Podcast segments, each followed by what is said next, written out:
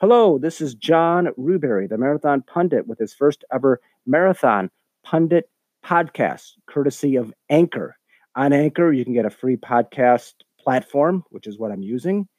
And they may, is my first podcast, so I don't know how far this will go, even make a small amount of money, even with a very small listenership. Uh, definitely in that latter category. So, again, that's Anchor and you can find that uh, through uh, Google search or Yahoo search and the like. It is May 1st, 2020, and we are roughly five weeks into a shelter in place order from J.B. Pritzker, the Chicago Democratic governor of Illinois.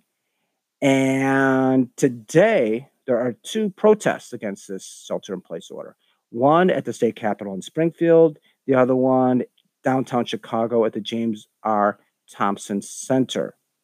And this is different because from other protests, or most, people protesting are asking for less things for the government. They're asking not for free stuff, they're asking for government to back off, asking for government to let me live our lives, asking the government to get back to my business, asking the government, please let me get back to work so I can support my family, so I can produce.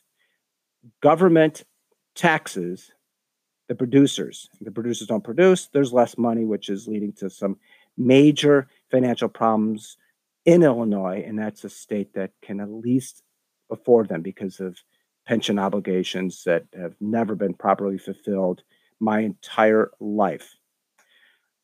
I went running yesterday, and that's uh, important as far as the shelter in place order. I'm seeing runners, quite a few walkers, even cyclists wearing masks.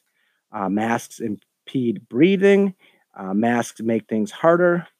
Um, as far as spreading COVID 19, I am extremely confident I am COVID 19 negative. Uh, a few days ago, my wife had a minor procedure she was tested for the coronavirus and she was found to be negative. If she's negative, I'm negative.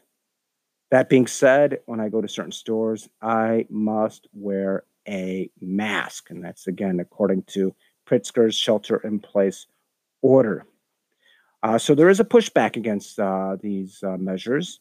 Uh, even here where I live in Morton Grove, uh, there are some signs that say stay home, stay save lives. Some of them have been knocked down. Is that a protest or just some random hooliganism? I do not know.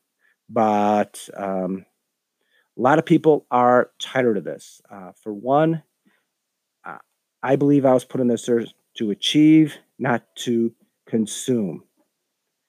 So I want to talk about another podcast, and this is one you'll find on Anchor, the record from Anchor. It is called Lickety history. My nephew is one of the podcasters, so you can find it through Anchor. Put Lickety History in the search box. You can also find it on iTunes. So I want to give a big uh, hello and thank you and a tally ho, as I say on that podcast. I enjoy them very much. Uh, some of the topics covered on Lickety History include Edgar Allan Poe's death, politics with uh, China, where, of course, the COVID 19 virus originated from, the kidnapping of uh, the infant child of Charles Lindbergh nearly 100 years ago, the assassination by whack job Charles Guiteau of President James Garfield, and many more. I enjoy it. I think you will too. I have a blog. It is called Marathon pundit.blogspot.com. Find it through your local search engine. I cover politics. Half of the subjects are Illinois related, and then, of course, means half aren't. So that covers my first podcast. And this is again Marathon Pundit. And I want to thank you for listening. Probably will do podcasts every two or three days, let's say twice a week. And as time passes, I hope to get better. I hope to get more listeners.